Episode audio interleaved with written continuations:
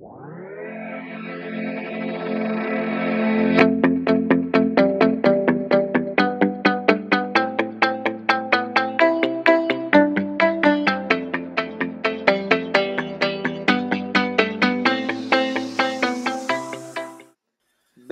a tutti, bentrovati a questo nuovo episodio del podcast, il trentesimo episodio e oggi sono qui con Davide e Leonardo. Ciao a tutti. Ciao. Per festeggiare da non tifosi dell'Inter lo scudetto dell'Inter, credo. Una gioia comune a questo podcast, la vittoria dell'Inter.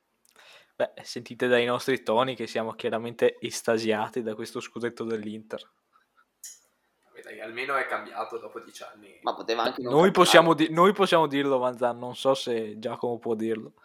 Ma me, secondo me non serviva a cambiare, cioè potevamo continuare così, invece abbiamo deciso di, fare, farci male da soli comprando il mago Pirlo in panchina e, e quindi abbiamo deciso di dare spazio all'Inter che vabbè dai ogni tanto è giusto fare un po' di giro e lasciar vincere gli altri.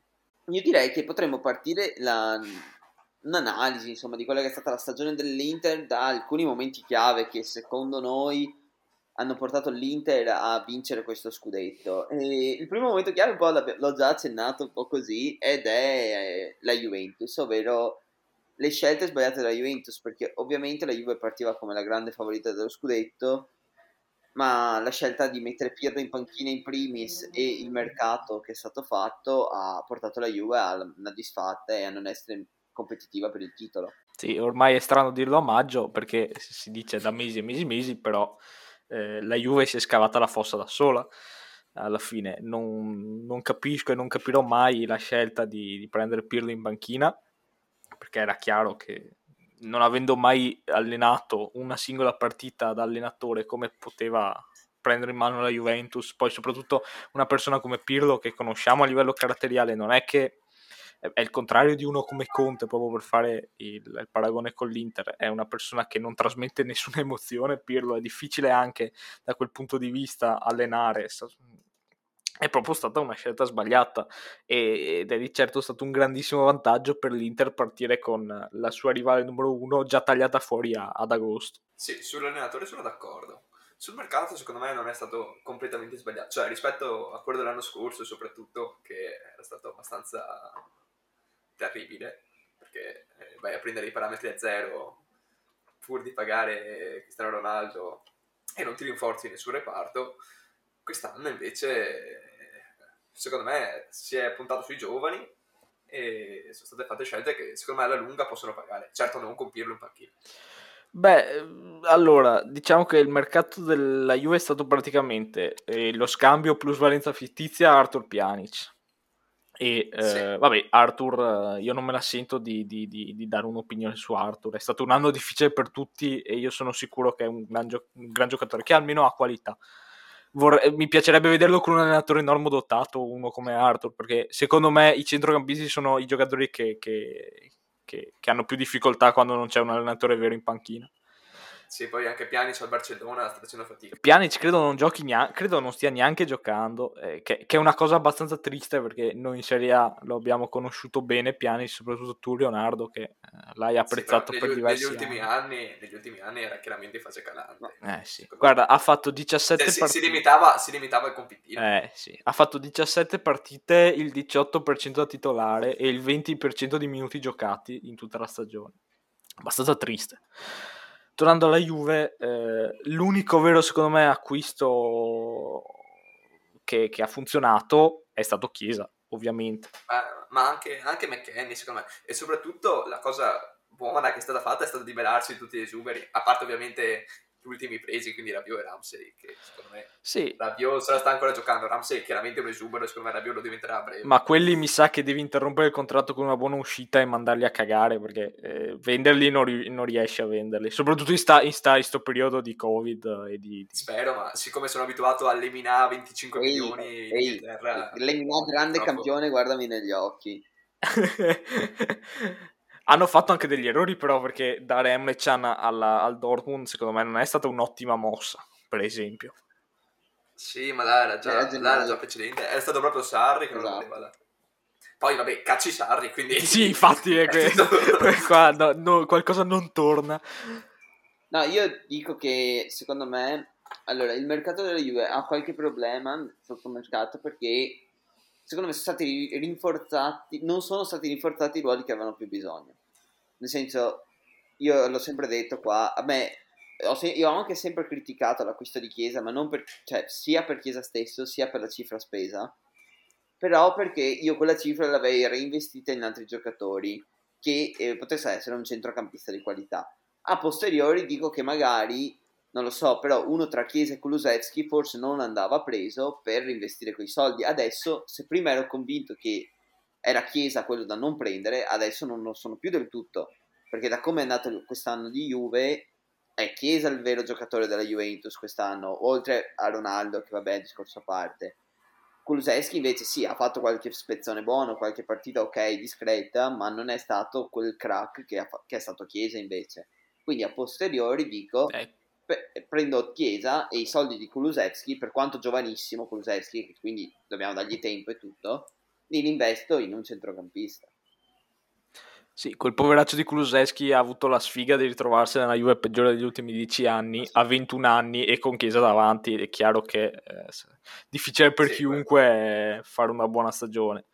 Eh, più che altro mi viene da pensare perché hai preso Kulusevski alla fine perché esatto. non è alla Juve, alla, Juve non è, alla Juve non è che serviva Kuluseschi, era soltanto per rompere il cazzo all'Inter che ce l'aveva sì, in mano. Eh, esatto, anche io rimango di questo. Come idea. ai tempi fecero con Piazza col Milan, perché mi ricordo stessa identica cosa, eh, il, il, Piazza aveva praticamente già firmato col Milan, era arrivato Marotta e l'aveva fottuto a Gagliani e poi sappiamo che fino a fatto Piazza, pace all'anima sua, però eh, è un, po', è un po' una tattica diciamo della Juve che non ho mai capito.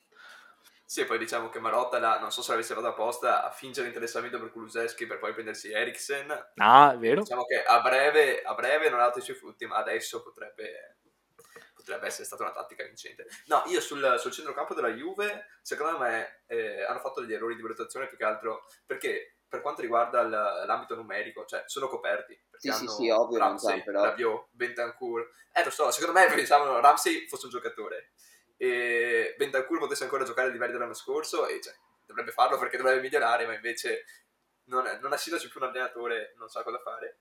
E Rabiot, era Rabiot, aspetta mi arrivano notifiche, e, e gli altri due sono stati buoni quando hanno giocato in realtà, però non sono bastati ovviamente. Sì, io tornando al discorso dell'Inter, credo che un altro dei momenti chiave sia proprio Eriksen, cioè nel senso quando è il gol di Eriksen nel derby di Coppa Italia, cioè, ha svoltato in parte la stagione dell'Inter perché gli ha dato la, un'altra arma, forse l'ultima arma definitiva per vincere questo campionato. In una di quelle partite che il Milan, vabbè, è Coppa Italia in un campionato, ma partita difficilissima, Eriksen la risolve con una punizione delle sue e da quel momento sembra che finalmente si capisca il talento di Eriksen che tutti sapevano, tranne credo Antonio Conte e oh, Antonio Conte lo sapeva ovviamente, ma non, non, riusciva a trovargli un posto in campo, che è una cosa impensabile dal mio punto di vista. Lo ha trovato e i risultati si sono visti. Quindi sicuramente secondo me anche quello è un momento fondamentale. Secondo me Conte non è stupido, cioè Conte sa benissimo il valore in, che ha Eriksen, eh, anche secondo me nello spogliatoio, perché è una persona intelligente sono abbastanza sicuro che dal momento in cui si trova bene in uno spogliatoio riesce a fare anche la differenza mentalmente, però questo è un altro discorso. Secondo me eh, per lui Eriksen eh, è, è, sempre stato anche questa stagione un, una sorta di mm, progetto a lungo termine, cioè a lui non importava eh, farlo giocare subito e fargli fare tanti gol o... e non gli importava che neanche giocasse benissimo da subito, lui voleva averlo nei, nei momenti chiave della stagione e secondo me ci è anche riuscito come, come lavoro. L'anno prossimo secondo me sarà l'anno vero e proprio di Eriksen. Sì, poi secondo me è stato utile a Eriksen anche l'infortunio di Vidal, perché Vabbè, chiaro, c'era sì. Vidal, Conte vedeva solo lui e dopo si è spianata la strada, diciamo, per Eriksen, che infatti ha preso quella posizione là, più o meno. Tra l'altro ho visto il video in ciabatte di Vidal in piscina che spara lo champagne sui cani per la, per la vittoria dello scudetto, molto, molto cileno come video, per non dire altro. Arturo Vidal, cosa vuoi... Cioè, Arturo Vidal era così quando era forte e è così anche adesso. Uomo che disprezzo in tutte le No, sue caratteristiche no, no. e sfaccettature. No. Io, io lo amerò sempre giusto perché, anche solo per il fatto che è andato a giocare con la maglia dell'Inter con tatuati gli scudetti vinti con la Juve. Eh sì, fa molto ridere, fa molto E ridere solo per cosa. quello rimarrà nel mio cuore, anche se è andato a giocare per, eh, per l'Inter ed ha vinto il campionato con loro. Per me Vidal sarà sempre un eroe. Ecco, un'altra cosa che mi fa ridere degli interisti eh, che ho visto in questi giorni su Twitter è che stanno festeggiando con la gif di Conte del 5 Sì. maggio 2002 e fa molto ridere quella cosa là. Perché eh, hai, hai praticamente vinto con la dirigenza e l'allenatore della Juve e stai usando le, le citazioni della Juventus di vent'anni fa eh, per festeggiare. Ma vabbè sappiamo che gli interisti hanno le loro caratteristiche. Sì, poi c'è l'immagine, poi c'è l'immagine nei social del ragazzo con eh, la maglia dell'Inter con la citazione di Antonio Conte negli spogliatoi della Juve di quando abbiamo vinto lo scudetto all'Inter. alla Esatto, esattamente. C'ha- C'hanno anche quella così doppioli's on fire, che anche quella fa, fa molto ridere. E, collegandosi proprio a Pioli's on fire, secondo me un altro punto chiave di questa stagione dell'Inter è stato il Milan, che fa strano dirlo, però eh, il Milan ha fatto una prima parte di stagione grandiosa per il livello che ha il Milan attualmente ed è stato anche campione d'inverno. E secondo me questo ha spronato molto eh, l'Inter nello spogliatoio perché vedere continuamente la tua rivale cittadina, che sai che, che non è al tuo livello perché è chiaro, eh, al momento non lo siamo, e vederla prima, vedere tutti i giornali che la esaltano, vedere uno che ha la faccia da culo come Ibrahimovic, che se ce l'hai in squadra lo ami, ma se ce l'hai contro lo odi a prescindere, sempre là, su- sui giornali, sparlare, dire che si può vincere lo scudetto queste cose qua, secondo me ha dato una spinta molto molto importante ai giocatori dell'Inter. Sì, io, io credo che sicuramente il fatto che ad inizio anno l'Inter era l'antagonista della Juve e tutto, però subito dopo si è iniziati a parlare del Milan, che il Milan ha iniziato col botto ovviamente, e questa cosa qua ha portato il Milan ad essere la favorita per il campionato, ma dopo in realtà non era così, perché era l'Inter la reale favorita e tutti lo sapevano, e però ha permesso all'Inter di quasi navigare sotto traccia per tutta la prima parte del campionato, lasciando la pressione mediatica più sull'altra squadra, forse. Sì, che fa ridere se ci pensi perché l'Inter in questo campionato ha perso due sole partite, tutte e due nel girone d'andata tra l'altro. La prima è stata, scusate, la prima è stata il derby appunto, che è stata la quarta partita se non sbaglio della stagione, che ha, che ha perso anche di sfiga da un certo punto di vista. Ed è lì che è partito tutto il, il carrozzone Milan per lo scudetto e quei casini là. E la seconda è stata una semplicissima Sampdoria Inter 2-1 del 6 gennaio della Befana. Dopo quella basta. Il girone di ritorno uh, le ha vinte tutte se non pareggiate. Le ha vinte tutte tranne qua, tre partite, perché le altre le ha tre partite pareggiate, tutto il resto vinte. Era chiaro che l'Inter, cioè il Milan non poteva fare nulla. Quella con la Sampa me la ricordo perché eh, la giornata prima la Sampa aveva giocato con la Roma e aveva perso 1-0 e... Eh, Ciccio Graziani aveva detto io voglio bene a Ranieri ma non può pensare di vincere facendo due tiri a partita. La giornata dopo due tiri della Sampa esatto. Il, il rigo- se non sbaglio era un rigore e poi un gol di Keita che poi è scomparso. Sì con Sanchez sbaglia il rigore perché attraverso cose cioè, l'Inter che ha attaccato tutta la partita non è riuscita proprio pic Ranieri quello che poi è l'esatto contrario di quello che è successo in un altro momento chiave della stagione, ovvero in Napoli-Inter. Cioè, l'esatto opposto, ovvero l'Inter che è stata dietro tutta la partita, ha, fa- cioè, ha fatto credo un tiro in porta ed ha vinto quella partita 1-0 e quelli sono stati tre punti pesantissimi dal, dal mio punto di vista. Eh, quella, quella, è stata secondo me la partita che ha dimostrato più di tutti cosa può dare Conte eh, come allenatore a livello di mentalità a dei giocatori che non sono abituati a vincere. Sì, esatto. Erano le tipiche partite da Juve degli anni scorsi. Esatto. Questa, quella è la classica partita che se hai eh, un, altro, un qualsiasi altro allenatore in panchina 9 volte su 10 la perdi, ma con Conte al contrario 9 volte su 10 la vinci. Sì, sì, infatti cioè, quella partita è stata veramente se, fondamentale per loro perché hanno dimostrato di poter essere la squadra di Antonio Conte perché Antonio Conte la Juve vinceva così Antonio Conte la Juve vinceva strappando punti in partite giocando male andando a pareggiare in partite in cui la Juve faceva schifo e vincendo partite altrettanto terribili. E ha portato questa cosa anche all'Inter, questa cosa che non solo del fare 4 gol a partita, ma del fare anche uno solo, fare un tiro e fare catenaccio, che all'Inter non lo vedevano dal triplete, credo. Questo non significa che, che, che le squadre di Conte e l'Inter quest'anno in particolare giochino male, eh, no, perché no. La, è stata è una squadra estremamente, almeno in Serie A, poi eh, abbiamo visto come è andata in Champions, ma era anche un altro momento de, proprio dei, a livello proprio di, di come si dice, di, di di evoluzione no, della squadra. Eh, è stato un momento diverso. Io sono sicuro che se adesso dovessero giocarsi un giro di Champions ad agosto, settembre, quando sarà, lo, lo passerebbero sicuramente. Squadre, la, L'Inter è, stata, è, una squadra molto moderna, fanno tutti, l'ha detto benissimo Conte, siamo in grado di fare tutto e bene e tutti i giocatori sanno partecipare in modo completo e, e c'ha ragione. Che è un po' quello che io spero di vedere, eh, piccola parentesi, eh, ogni settimana col Milan invece mi ritrovo certe cazzate, ma non è il momento che sto parlando. Sì, poi mi unisco a questo per dire secondo me l'ultimo punto fondamentale di questa stagione dell'Inter che è stata l'uscita dalla Champions che ovviamente eh sì. è stato un gravissimo danno perché nel senso non si può arrivare quarti in un girone del genere, cioè è indegna come prestazione nella competizione europea più importante e, e anche cioè, da italiano al di fuori del fatto che in Italia non si tifano gli altri italiani in Europa. E al di fuori di questo mi, cioè, è indegno che la seconda squadra del nostro campionato sia andata fuori ai gironi.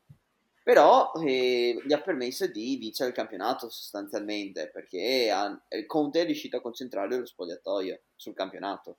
Ma a parte concentrare lo spogliatoio sul campionato è stato anche il momento dei Conte out se vi ricordate che sembrano passati anni dal momento in cui una certa parte della tifoseria interista piuttosto ritardata eh, voleva Conte out appunto fuori, esonerato e, e, questa cosa molto probabilmente ha creato ancora più, più come posso dire, altra concentrazione in più appunto nello spogliatoio. Conte secondo me se l'è segnata al dito sta roba qua, se l'è legata.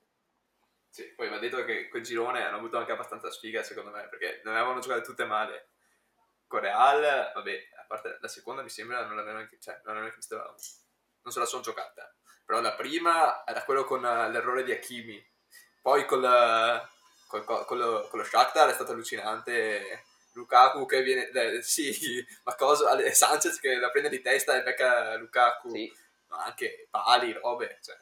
Sì, poi Lautaro all'andata con lo Shakhtar che spara uh, fuori a porta vuota, anche là è stata allucinante. Sì, sì, Quindi sì, direi che questi sono, secondo me, ma anche secondo gli altri, i momenti chiave della stagione dell'Inter. Però ci sono stati anche dei giocatori chiave, dei giocatori che hanno fatto la differenza in questo Inter. Non so, Davide, quali metteresti in risalto? Eh, allora, partendo dai positivi, direi sicuramente De Vrij che è un giocatore che mi è sempre piaciuto, è un grandissimo difensore, è quello che fa meno notizia, diciamo così, uh, nella difesa dell'Inter, perché ovviamente tutti, tutti, tutti, i titoli sono per Bastoni, che è giovane italiano ed è giusto, e anche per Skriniar, che è, che è, forse quello che è da più anni lì come titolare.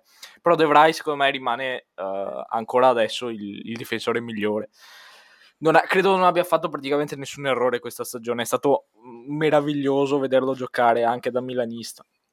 Un altro giocatore, probabilmente eh, spostandosi sul centrocampo, è stato Barella, e credo che siamo tutti d'accordo. Barella è diventato un top del suo ruolo.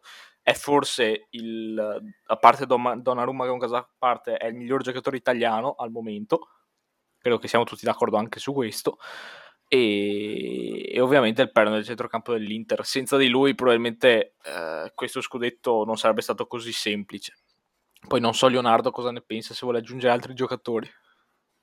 Vabbè, uno secondo me è Brozovic, che eh, alla fine le ha giocate quasi tutte ed è indispensabile soprattutto per Conte, secondo me. E poi, quello per cui il mio dialete, ma secondo me Samir Andanovic, a parte le papere, non più di tanto influenti secondo me, in partite fondamentali e anche nello spogliatoio ovviamente è stato, è stato molto importante.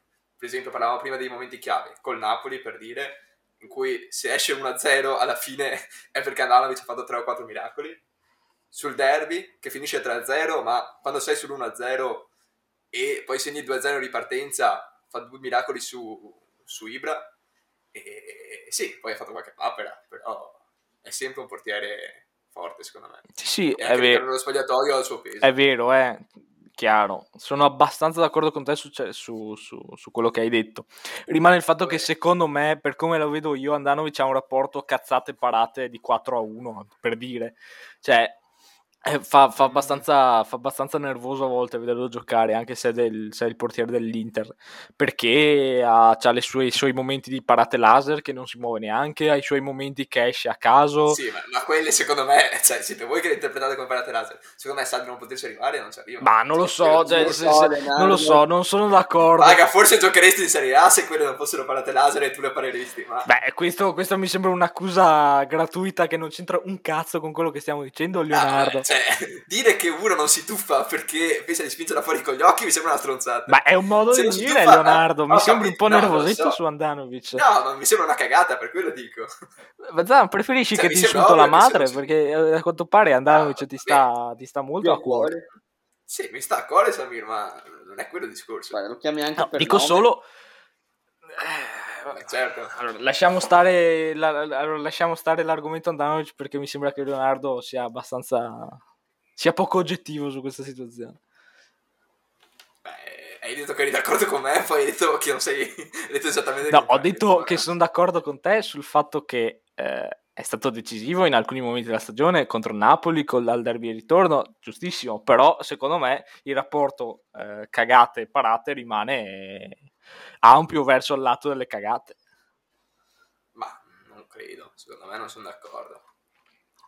O io la risolvo più semplicemente dicendo che secondo me l'Inter deve pensarci al dopo Andanovic. Cioè, non mi sembra che ci sia un ragionamento sul dopo Andanovic, ma mi sembra che in questa stagione i segnali per dire ok Andanovic, ok che mi tiene lo spogliatoio e su questo sono d'accordissimo con te Leonardo, che nel senso che per lo spogliatoio è stata la seconda vera guida dopo Conte, e... però c'è un dopo, cioè devono pensarci al dopo Andanovic, ma secondo me dovevamo già pensarci prima, perché se capitava qualcosa non, cioè, se Andanovic si rompeva in questo momento erano presi con le bombe. E già con Andanovic in campo in alcune partite avevano grossi problemi perché le parate laser pullulavano.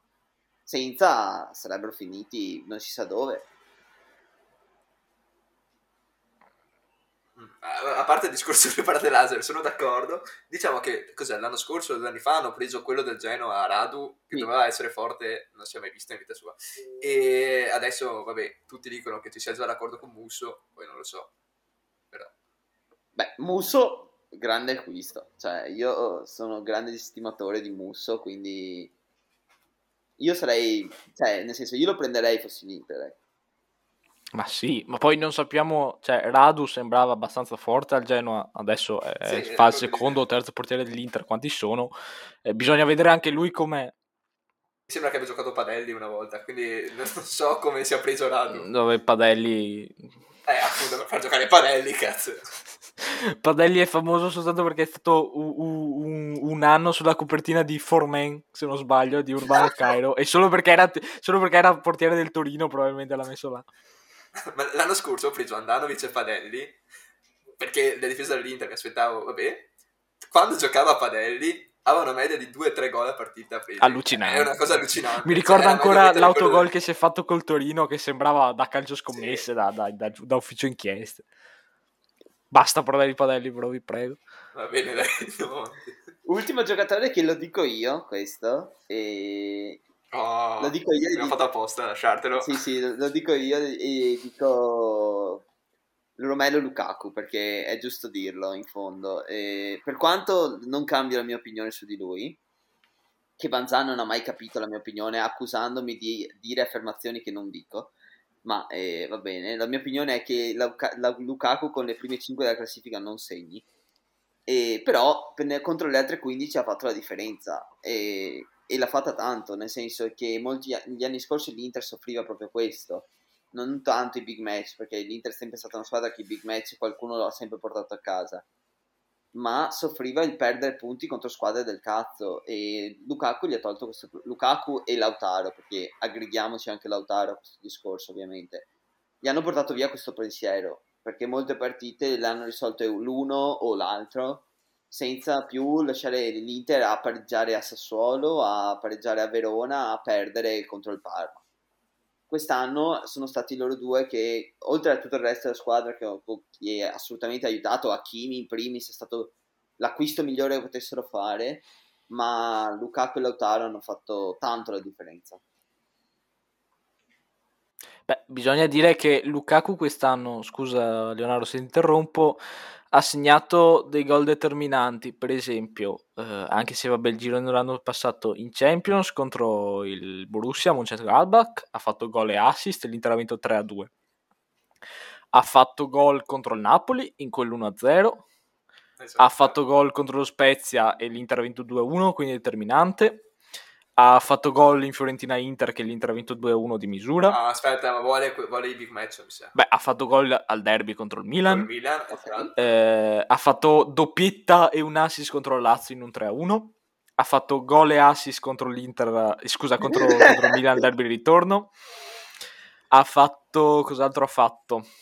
Ma poi il discorso è che oltre ai gol, tutti i movimenti, cioè Lukaku è uno dei pochi attaccanti, secondo me, in Serie A che oltre ai gol ci mette tanto, ci mette tanto altro. Per esempio, banalmente, il 2-0 con la Juve, Lukaku fa un movimento che porta via Bonucci e Chiellini e lascia eh, Barella. Sì, non ci, non ci, voleva un genio perché Bonucci fa la linea del fuorigioco oltre la metà campo, quindi lasciamo... Vabbè, Bonucci lo però porto là... via io, probabilmente è stupidissimo. Eh, sì. okay. ok, però là lascia Barella da solo completamente. Sì, sì. E, e sono cose che comunque... Ci sarebbe un termine, Vanzanna, ci sarebbe un termine, Leonardo, per definire Lukaku, che a me dà molto fastidio dire perché me l'hanno fatto andare in in malora con un certo attaccante del Milan degli anni scorsi. Esattamente, ci sarebbe il termine funzionale. Che quel maledetto di Kalinic eh, me l'ha fatto andare in malora come termine. Vabbè, acquisto di merda, credo il peggior giocatore della Serie A 2020-2021, ma ci arriveremo tra un po'. Cioè, veramente Kalinic è stato osceno anche quest'anno e ha dimostrato di far sempre più schifo ogni anno che passa. Io direi che per quanto riguarda l'Inter, non so se avete qualcosa da aggiungere, Leonardo, Davide. Sarà il primo di molti. Dici? Se, va, se andiamo avanti così sarà il primo di molti. Secondo te, Leonardo? Ah, secondo me dipende. è brutto da dire, ma secondo me potrebbe dipendere da Napoli e Atalanta. Alla fine. Mamma mia, che orrore. cioè, secondo, secondo me quest'anno, seconda e terza potrebbero essere loro. Non si sa, sono tutte là pari eh, in questo momento. Sì, cioè... sì, sì. Ma secondo me, secondo me ehm, cioè, il Napoli proprio a livello storico non riuscirà a vincere uno scudetto contro l'Inter. Sì, okay, proprio per questioni di piazza no. non ce la farebbero. Ci sono arrivati vicinissimi e poi l'hanno mandata a puttane, da tutto da soli. E, e, l'Atalanta, cioè io spero sempre di svegliarmi una mattina e trovare in prima pagina della gazzetta scandalo Atalanta ah, con, con le siringhe perché veramente non ce la faccio più, li voglio vedere fallire. A proposito di Atalanta, passiamo all'ultima parte dell'episodio che è dedicata a quello che sono i nostri premi del mese di aprile. Visto che è finito anche questo mese, siamo ormai all'inizio di maggio, come ogni mese diamo i nostri premi. E proprio la migliore squadra è stata la squadra votata dal nostro Davide molto volentieri, ovvero l'Atalanta. Eh, volentierissimo, eh, soprattutto per, per, il momento del, del, campionato, cioè la lotta Champions. Mi fa proprio piacere premiare l'Atalanta come miglior squadra di aprile e sono sicuro che le vincerà tutte da qui a, alla fine della stagione e, e, sono troppo in forma. Anche se non c'entra con, con con Aprile, eh, di cui stiamo dando i premi, eh, ieri ha, ha, giocato un'ottima partita contro il Sassuolo che ha pareggiato, però anche se erano in 10, eh, correvano come se fossero in 11, è incredibile. So, sono imbattibili, non, non, possiamo batterli da questo punto di vista. Gli Atalantini sono dei maledetti figli di Troia e corrono, corrono il triplo di quello che dovrebbero correre. Comunque sì, hanno giocato bene e basta, non voglio più parlare dell'Atalanta. Mi dà proprio fastidio fisico. Leonardo, cosa ne pensi tu dell'Atalanta? Premio meritato? No, vabbè, secondo me giocano bene, è vero però che corrono il triplo dagli altri e boh, cioè, boh. Oh. Poi vabbè, vengono fuori le cose come Gasperini che... Ca- cioè, è vero che in teoria, vabbè, no, no, no, non mi metto in questo discorso. Boh, lasciamo il boh. Sì, sì, ma da- rendiamo questo podcast un po' complottista. È, è quella, quella cosa in più che ci manca. No, è- adesso- sì, è vero, è vero. Adesso esce Pompilio. No, Pompiglio. Pompiglio sta facendo la, la drag race con, eh, con Coso, con la smart. l'ho visto, l'ho visto. Però lo fa apposta non accennare. beh, chiaro, cioè, è potremmo un signore, investirlo, cioè, se fo- cioè, però eh, non lo fa. Anche perché dopo, dopo non, non si ferma più. Secondo me non c'è la Pompilio là dentro. Cioè, Pompilio non penso sappia guidare, dai. Eh, no, no, credo proprio. Credo, credo abbia i piedi troppo grassi per, per infilarsi. tra- Ah, ah, le gambette troppo, cioè non ci arriva. Cioè, Eh, è vero, è è fisicamente fatto. Comunque, eh, adesso di- dirò la parola Caronni, così puoi mettere l'hashtag handicappati quando poi pubblichi la, la puntata, così arriva a più persone. Sì, io direi che mi, mi associo al boh sull'Atalanta, ma al di fuori de- delle accuse di doping eventuali e concernite nel, con la notizia per secondo cui Gasperini abbia cacciato un controllo, un controllo antidoping dal- dall'allenamento. Sì, no, in teoria gli ha detto di tornare dopo. Sì, Cioè, ma scusate, ma io, io sì. se vado là col controllo anti- antidoping ti mando a cagare Gasperini, no, manda, portami il giocatore, se no... No, ma in teoria, no, so che possono chiedere che venga fatto a fine allenamento, però, cioè... Beh, è andato, è andato a pisciare proprio, Urania cioè- nel frattempo, Gosens, Sì. chiaramente. Non so che cazzo... Mi ricorda molto quando ci fu un controllo antidoping a Lance Armstrong a sorpresa in un Tour de France e praticamente il controllore antidoping andò a bussare sul pullman della squadra di Armstrong e aprì il direttore sportivo e gli disse che Armstrong si stava facendo la doccia e quindi doveva aspettare per fare il controllo antidoping perché insomma eh, si stava lavando. Nel frattempo è arrivato Armstrong, si è iniettato la, la fleb con tutto il sangue pulito e dopo un 10 minuti hanno fatto entrare il controllore e magicamente l'ematocrito era 49.9 con un massimo consentito di 50 quindi sì, mi ricordo di queste cose qua e L'ematocrito di Gosens invece è 125 sì, probabilmente. esatto, probabilmente sì, cioè, non coagula neanche più il sangue di Gosens ormai, è talmente avanti. No, no, ci puoi fare la marmellata col sangue di Gosens, secondo me, altro che... Come miglior giocatore però non abbiamo premiato Gosens, che se non ricordo male è stato premiato in uno dei miei discorsi, ma un altro dell'Atalanta, perché questo mese siamo stati proprio generosi con l'Atalanta, abbiamo scelto uno che fino a due mesi fa probabilmente era scomparso da ogni radar, che è Malinowski, che fino a due mesi fa non vedeva il campo praticamente, adesso è diventato titolare assoluto e ha fatto un mese di aprile straordinario. Finalmente Gasperini ha deciso di metterlo, di farlo diventare l'erede del Papu Gomez, come è giusto che sia, e anche lui sta imparando, ah, sta imparando a giocare meglio in Serie A, perché se guardiamo le statistiche, nel mese di aprile ha fatto 5 assist ha fatto in 6 partite se non sbaglio, che sono un numero gigantesco ovviamente, oltre a parte i gol che sono stati tanti anche quelli. L'anno scorso eh, me lo ricordo Malinowski perché eh, lui era famoso per tirare cannonate, non so se vi, se vi ricordate, perché Sì. lui ha un meraviglioso sinistro che eh, ha la Hulk un po'. Me lo ricordo sì, Quest'anno-. Quest'anno ho visto che preferisce dare l'ultimo passaggio piuttosto che tirare a caso da fuori area e questo vuol dire, vuol dire che è maturato, Gasperini gli ha fatto capire un po' di cose e infatti sta gio- diventando un ottimo giocatore. Forse uno dei pochi che mi sta simpatica, simpatici di questa favola Atalanta. A me dispiace un po' per Pasaric, ma vabbè. Cioè, se lo merita Malinowski è forte. Eh sì. Forte, non lo so, forte non lo so, Padre non è che sia forte, eh, funziona bene Vabbè. all'Atalanta. Sono sicuro che se lo comprasse qualsiasi altra squadra Sì, tornerebbe a far perché- cagare. Anche se non posso informarlo troppo perché ha segnato il rigore decisivo della Supercoppa di Doha del 2016, quindi va Ammazza- bene così. Ammazzati Davide. Ah, stai parlando di Pasaric adesso? Sì. Ok, aspetta. Ah, ok, ok. No, no, io dicevo forte Malinowski. Ah, Vabbè, sì, sì. È un buon giocatore. va- lo, sì. guarda, lo stesso discorso vale per il 95% dei giocatori dell'Atalanta. Sì, Vanno sì, in un'altra sì, squadra so, cagare. Eh, che sì, ha- ha- ci ha messo tre anni e mezzo a, a capire che... Però adesso è un buon giocatore. Sì, chiaro, chiaro, chiaro. E per- continuiamo con i premi positivi. E dopo arriviamo al premio negativo del mese, che sapete che c'è. E l'ultimo premio che abbiamo dato è um, al miglior gol. L'abbiamo assegnato al gol di Daniele Verde contro la Lazio, il gol in eh, rovesciata di inizio di aprile. Questo del giocatore dello Spezia che ha fatto un gol eccezionale da un giocatore che ogni tanto ritorna fuori come 9 ma che nel 95% del resto dell'anno è scomparso completamente. Sto zitto perché letteralmente non so cosa dire su Daniele Verde. Non, per me non esiste come persona, quindi lo, non dico niente. No, beh, a me fa ridere l'esultanza di Verde, che praticamente, cioè lui non è che esulti dopo, lui prende e se ne va, perché secondo me non ci credeva neanche lui. Però è un, è un grandissimo gol. Un rovesciata molto Sì, un bellissimo gol. Ma Leonardo, vuoi dirla tu la peggior squadra del mese di aprile? Beh, per risultati, a parte ovviamente, anzi, a parte le penultime due partite di Europa League, diciamo che la Roma potrebbe giocarsela. Anche perché eh, non ha più vinta una da, da quando? Da tanto, da molto, non, tantissimo. non mi ricordo neanche più qual è l'ultima nome. Da tantissimo, quindi. l'ultima partita che avete vinto è, beh, in realtà Roma-Bologna dell'11 aprile. 1-0. Eh, beh, dai, sì, sì, sì. sì okay. Se, Però poi abbiamo perso col Toro. E poi dobbiamo tornare all'11, no, al 7 marzo per rivederne un, una vittoria in campionato. Il resto è tutta Europa League, che vabbè. No, diciamo che...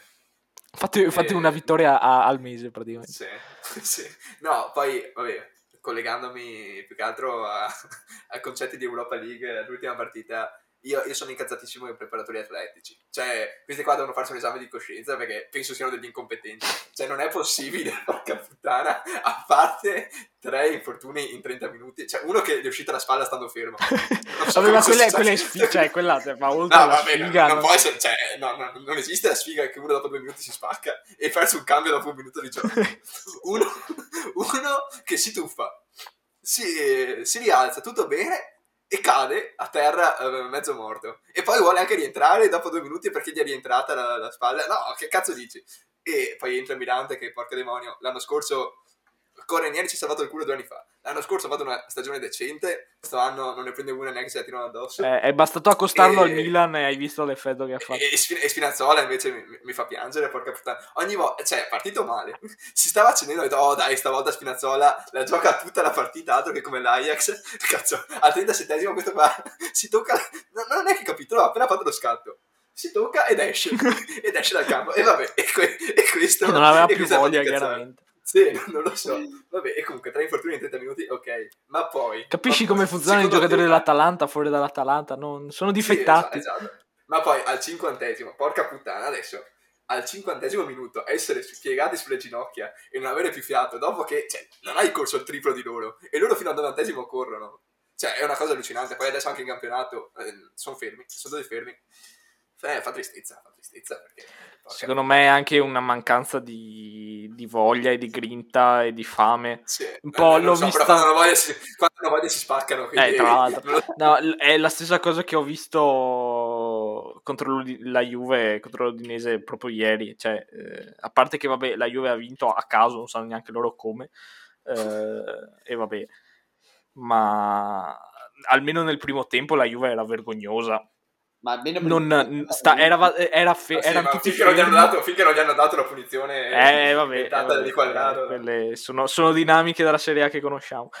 E... Paratici che va sì, quello, quello, ecco, quello ah, mi fa abbastanza incazzare. Sì, non esiste eh, nessun'altra dirigenza in Italia o in generale nel mondo no, che vabbè, esistono però fa sempre ma a ogni primo cioè... tempo cazzo anche se la Juve sta vincendo devono andare giù dagli arbitri a rompere i coglioni sì ma poi eh, cioè, si è lamentato per un minuto di recupero è stato quello il ma non cioè, capisco. vabbè comunque e... e, secondo me la mancanza di voglia sapere che la stagione ormai è andata a puttane, anche se in realtà per la Roma sì, non è così, perché siccome, puoi eh, ancora esatto, andare in finale cioè, di Europa League, che è una roba... No, è, no, è più che altro potreste ancora arrivare ottavo. Oltre, sì, tra l'altro, cioè, la, ormai, però, non so, sarà il fatto che ormai l'ambiente ha scaricato Fonseca, che è tipico che alla, alla Roma sì, scari- l'ambiente e, scarica l'allenatore e i giocatori sì. si sentono in, in... Sì, si sentono un po' deresponsabilizzati. Esatto, esatto. Sì, però porco demonio, vedere De Zerbi con Berardi Perché che... hai dovuto parlare di De Zerbi? no, perché adesso De Zerbi ci supera la prossima, cioè, mi fa incazzare questa cosa. No, perché De Zerbi, grande allenatore che tutti vorremmo nella nostra squadra, soprattutto Davide. Vabbè, chiaro. per poterlo insultare in allegria. Beh, io credo che con queste considerazioni possiamo andare verso la fine del nostro episodio. Io vi ringrazio e esorto tutti i tifosi interisti a commentare ed esprimere la loro gioia nei nostri social e a seguirci. Ma non troppo, non è che ne abbiamo proprio bisogno, eh, state tranquilli. Sì, esatto, cioè è solo un modo di dire. E ringrazio anche i miei due compagni per l'episodio di oggi e ci risentiamo al prossimo episodio. Ah, aspetta, aspetta, aspetta, aspetta, oh. aspetta, devo dire una cosa, devo dire una cosa. Giusto? Che oggi sarebbe dovuto venire un nostro caro amico interista, eh, nome e cognome Marco Toselli, ma ha fatto il figlio di puttana e non è venuto. Volevo dire solo questo. Grazie a te Davide, grazie a tutti ci sentiamo al prossimo episodio. Svegliati freddo Marco.